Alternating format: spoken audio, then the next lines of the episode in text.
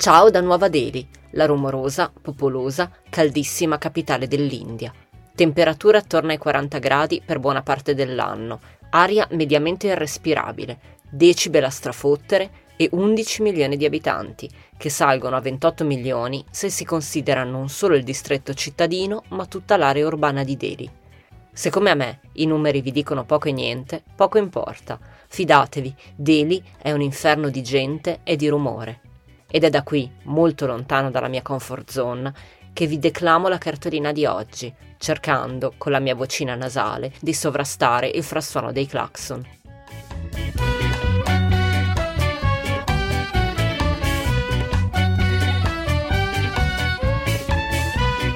State ascoltando Saluti e Baci, il podcast che vi manda le cartoline dai luoghi più belli del mondo.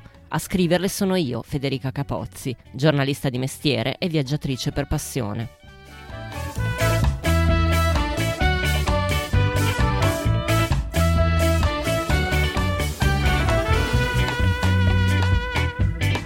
Signori miei, faccio subito outing. Questa cartolina è un po' farlocca, perché quello ad Eli non è un vero viaggio ma soltanto uno scalo lungo sulla via del Bhutan.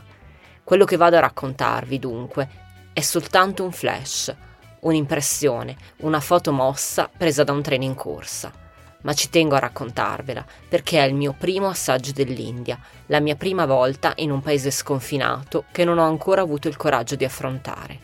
L'India, non so come dire, mi ha sempre intimorito. Troppo grande, troppo intensa, troppo tutto una specie di guerra e pace dei viaggi, che per attaccarla devi averne tanta voglia e tanto tempo, perché dai, in India mica ci puoi andare per due settimane, è così enorme che pare un continente. Per dire di averla intravista ci vorrei passare almeno tre mesi e sarebbe solo l'inizio. Che poi l'India ognuno se la viaggia a modo suo. Ci sono quelli che si girano in Rajasthan passando da un hotel 5 stelle all'altro e quelli che si chiudono in un retreat a fare yoga e quelli che per trovare se stessi guai a spendere più di un dollaro a notte nei peggiori ostelli del paese. Di tutti i posti al mondo, io credo che l'India sia davvero il più vasto e onnicomprensivo, tutto e il contrario di tutto. E io, insomma, non ho ancora deciso da che parte cominciare. È per questo che due scali a Delhi di 24 ore, mentre io e Giorgio andiamo e poi torniamo dal Bhutan, mi sembrano il migliore dei regali, l'occasione per mettere un piedino su suolo indiano e farmi un'idea. All'andata tentiamo la fortuna. Prendiamo un'auto con conducente e andiamo ad Agra per vedere il Taj Mahal, che insomma non puoi mica essere così vicino a una delle sette meraviglie del mondo moderno e fare finta di niente. Agra dista da Delhi tre ore e mezzo senza traffico, ma il traffico a Delhi c'è sempre e io già mi vedo a perdere il volo di domattina per il Bhutan. Invece ci dice bene, una volta usciti dalla città, le strade sono sgombre. Il Taj Mahal, beh, che ve lo dico a fare, vale tutto lo sbattimento e pure di più. Bianco, maestoso, una poesia di marmo e simmetria perfetta.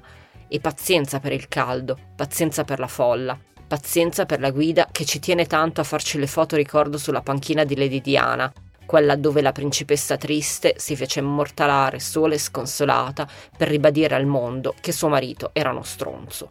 Chiusa parentesi di gossip reale, torniamo a noi, anzi torniamo a Delhi. È al rientro dal Bhutan che ci buttiamo in città e ne sperimentiamo per qualche ora tutta la caotica essenza. Ci sono 40 gradi, e non sto scherzando, e noi arriviamo da un trekking a 4.000 metri in un paese dove, in tutto, ci sono sì e no 700.000 persone. Delhi ci investe come un treno, con tutta la violenza e il rumore del caso. Lo shock è termico ma soprattutto acustico, c'è un frastuono costante di veicoli e clacson e umanità. A tratti è persino difficile parlare, ci sono vie di mercato e negozi dove fendere la folla è sfidante, dove motorini, tuk-tuk e carretti non ti vedono o semplicemente ti ignorano e sta a te e alla tua prontezza di riflessi togliere il piede dalla loro traiettoria prima che sia troppo tardi. Daly ci sfinisce e non ci dà scampo. Non c'è refrigerio nelle terrazze dove ci inerpichiamo a bere qualcosa. Non c'è tregua al caldo, che alle 11 di sera è ancora mortale. Non c'è silenzio a meno di addentrarsi nelle zone posh degli expat e delle ambasciate. perché di zone posh ce ne sono e come, e non le abbiamo neanche viste tutte. Ci sono locali così pettinati che noi sfiguriamo con i nostri pantaloncini da trekking. Ci sono bar che sembrano rubati a un golf club. Poi però esci e se non stai attento inciampi in un povero Cristo sdraiato per terra, che se ne sta lì e neanche chiede l'elemosina, semplicemente guarda la vita passare e probabilmente spera che passi in fretta. Eccola l'India, questo è un pezzettino piccolo piccolo, ma è proprio come me lo immaginavo. Lo tengo qui, me lo metto in tasca, aspetto di attaccarci tutto il resto e intanto vi mando i miei soliti saluti e baci.